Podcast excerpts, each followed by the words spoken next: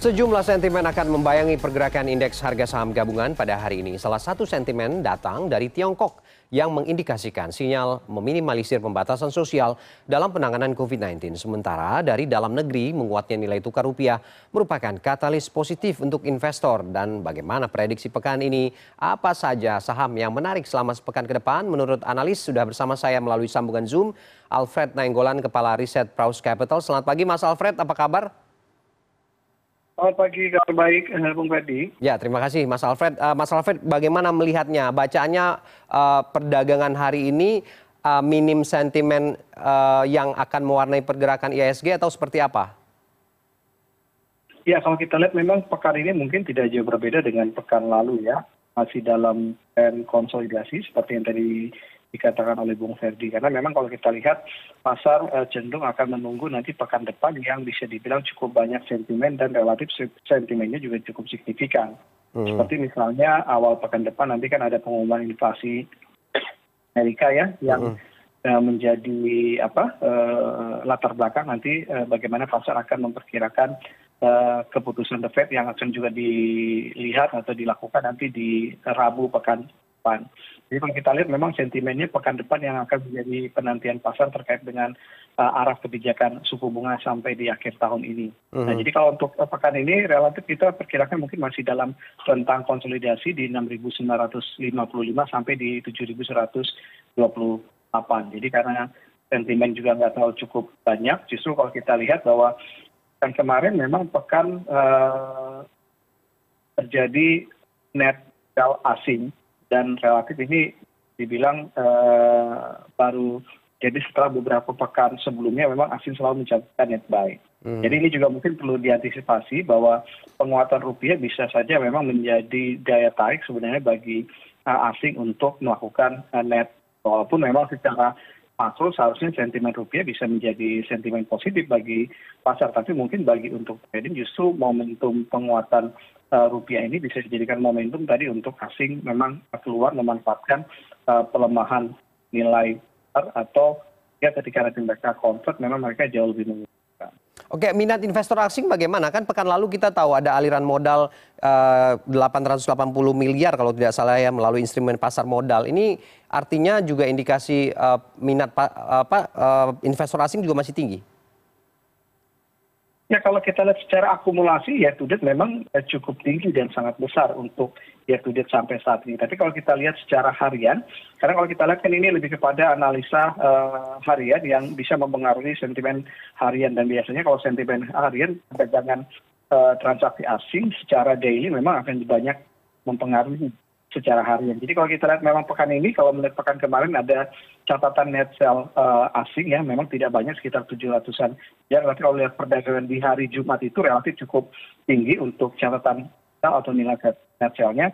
Ini bisa menjadi uh, istilahnya kasih atau sentimen uh, ada potensi juga bahwa uh, pekan ini kemungkinan asing juga akan mencatatkan net sell karena menuju penghujung Eh, akhir tahun kemungkinan itu bisa saja dan ini bisa saja mempengaruhi pasar tapi ini lebih kepada eh, apa dan short termnya kalau kita lihat secara year to date ya memang asing relatif cukup masih mencatatkan akumulasi net buy yang cukup signifikan jadi hmm. untuk ini bisa menjadi sebuah outlook kita untuk di 2023 bahwa relatif uh, asing juga masih cukup optimis terhadap pasar kita kalau melihat akumulasi yang mereka lakukan di sepanjang 2022. Tapi kalau kemudian ada yang berkomentar IHSG sebenarnya hanya kembali ke area sideways itu gimana?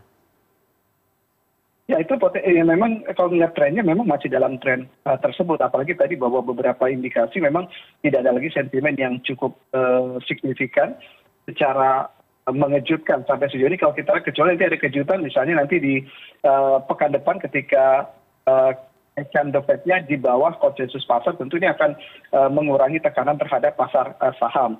Sehingga ini juga akan berpengaruh. Atau misalnya inflasinya mengejutkan seperti kemarin inflasi di Amerika turunnya cukup signifikan di bawah konsensus. Ini akan menjadi sentimen yang cukup kuat akan mempengaruhi pasar persahan termasuk nanti uh, kita juga. Jadi memang uh, kalau dalam kondisi sekarang memang terlihat dari dua tiga pekan atau bahkan lima pekan uh, terakhir ini memang ISG memang dalam fase konsolidasi. Sehingga melihat tiga minggu lagi untuk mengakhiri tahun ini juga bisa dibilang ekspektasinya masih dalam rentang tersebut kecuali tadi kita katakan ada uh, sentimen mengejutkan uh, rilis data sejumlah data-data yang memang di luar uh, atau di atas ekspektasi pasar Oke. yang sifatnya positif. Uh, artinya uh, lesu ya, kita menunggu efek kejut. Tapi kemudian apakah uh, kelesuan ini dikarenakan di tengah panasnya situasi di Tiongkok atau berakhirnya masa penguncian saham Goto yang menjadi pendulum utama pergerakan harga pasar ke uh, teritorial negatif, Mas Alfred?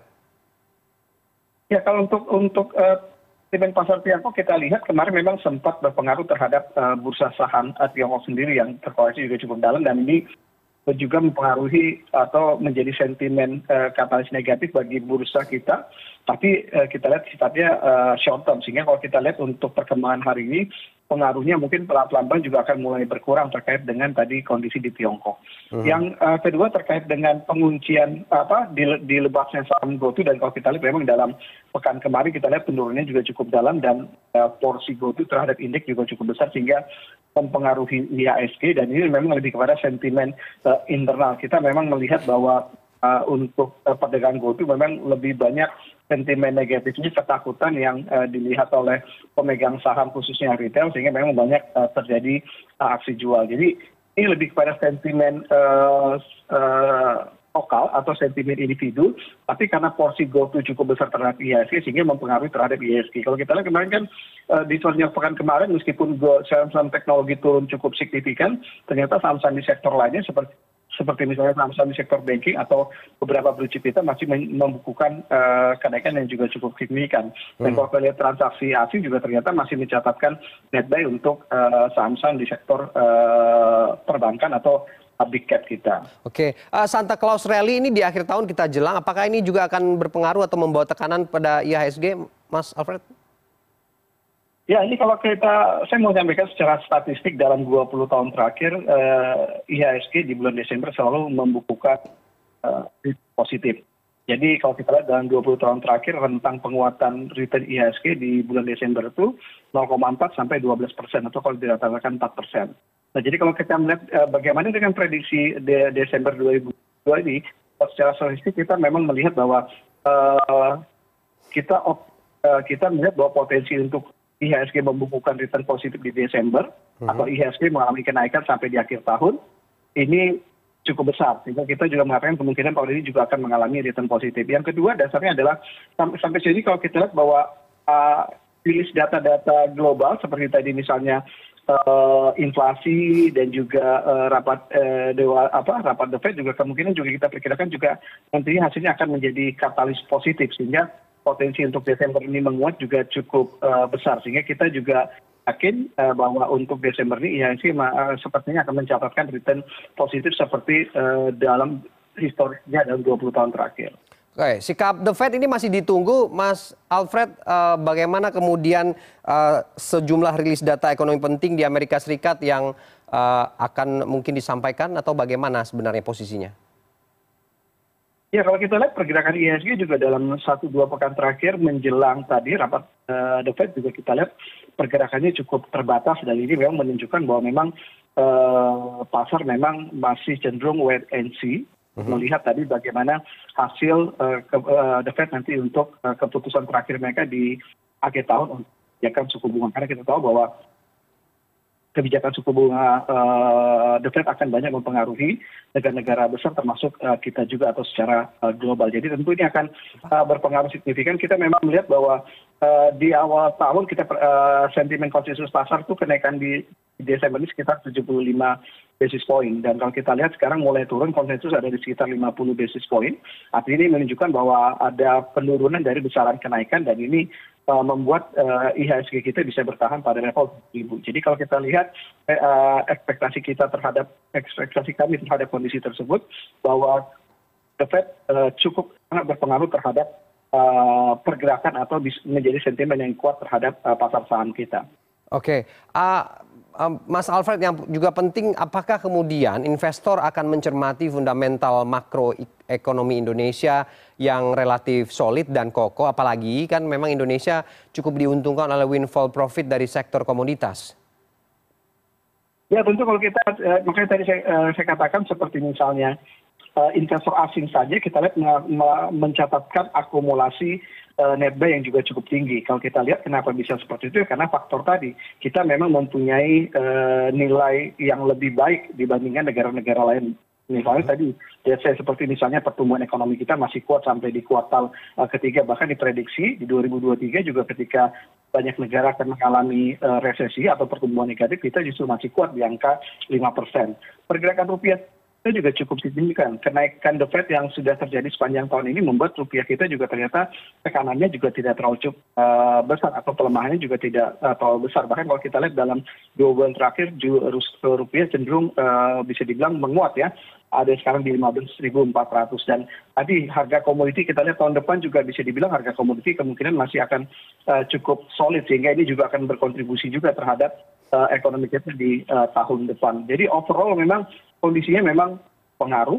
Ini juga sudah terlihat dari tadi catatan net by sel asing kondisi ihsg kita yang berada pada level tujuh ribu kalau kita lihat di regional kita menjadi ihsg dengan kenaikan yang tertinggi yaitu ini. Jadi hal hal tersebut menjadi ukuran bahwa memang si ekonomi Indonesia memang dilihat lebih baik. Yang tercermin tadi dari kondisi ihsg kita dan juga kondisi rupiah kita. Oke, sebelum kita prediksi saham yang akan paling banyak di koleksi sepekan ke depan, faktor window dressing ini juga membawa pengaruh tidak atau memberi tekanan terhadap bursa tidak, Mas Alfred? Ya, sampai sejauh ini kita lihat bahwa Indonesia ini selalu mengalami yang namanya window dressing. Jadi window dressing secara sederhana adalah upaya untuk melakukan perbaikan harga saham di akhir tahun. Karena kita lihat memang performa harga saham, khususnya tadi bagi yang memiliki portofolio saham, tentu nanti ukuran kinerja tahun ini akan menggunakan angka penutupan di akhir tahun ini atau di 30 Desember nanti di 2022. Sehingga memang tadi bahwa ada upaya untuk memperbaiki kinerja portofolio mereka dengan menaikkan harga saham mereka dan ini dilakukan di bulan Desember. Jadi ini yang memang substansi dari window dressing dan kita optimis juga bahwa tahun ini juga bursa akan mengalami window dressing. Nah, ukurannya apa? Yaitu ketika IHSG di bulan Desember mencatatkan kenaikan positif. Nah, ini yang menjadi ukurannya ya. Jadi dengan kondisi dan ukuran tersebut maka kita yakin bahwa tahun ini juga IHSG akan mengalami yang namanya window dressing. Oke, terakhir Mas Alfred, saham yang diprediksi akan paling banyak dikoleksi dalam sepekan ke depan ya kalau kita lihat tadi bahwa untuk momentum window dressing masih banyak sektor sektor yang mengalami year to date negatif biasanya ini yang menjadi fokus atau concern untuk dilakukan window dressing yang seperti misalnya sektor properti infrastruktur sektor telekomunikasi dan juga sektor teknologi. Untuk yang kedua untuk melihat dari sisi fundamental yang masih cukup baik yaitu sektor sektor komoditi khususnya sektor komoditi energi baik itu misalnya energi migas dan juga coal. Dan kita lihat bahwa tren harganya masih cukup kuat sehingga ini akan menjadi sentimen cukup bagus untuk result mereka di kuartal pertama 2023 artinya nanti di kuartal pertama 2023 sentimen untuk sektor komoditi masih cukup bagus dari sisi result performa mereka kan harga komoditi dan juga momentum pembagian dividen yang cukup besar yang biasa dilakukan oleh emiten emiten komoditi khususnya tadi coal. Oke baik. Terima kasih Mas Alfred untuk proyeksi laju ISG sepekan dan analisa analisanya kita berharap semuanya memang se seperti apa yang tadi disampaikan ya optimis optimis yang dibangun begitu ya terhadap bursa. Terima kasih Alfred Nainggolan Kepala Risket Praus Capital. Terima kasih sama-sama.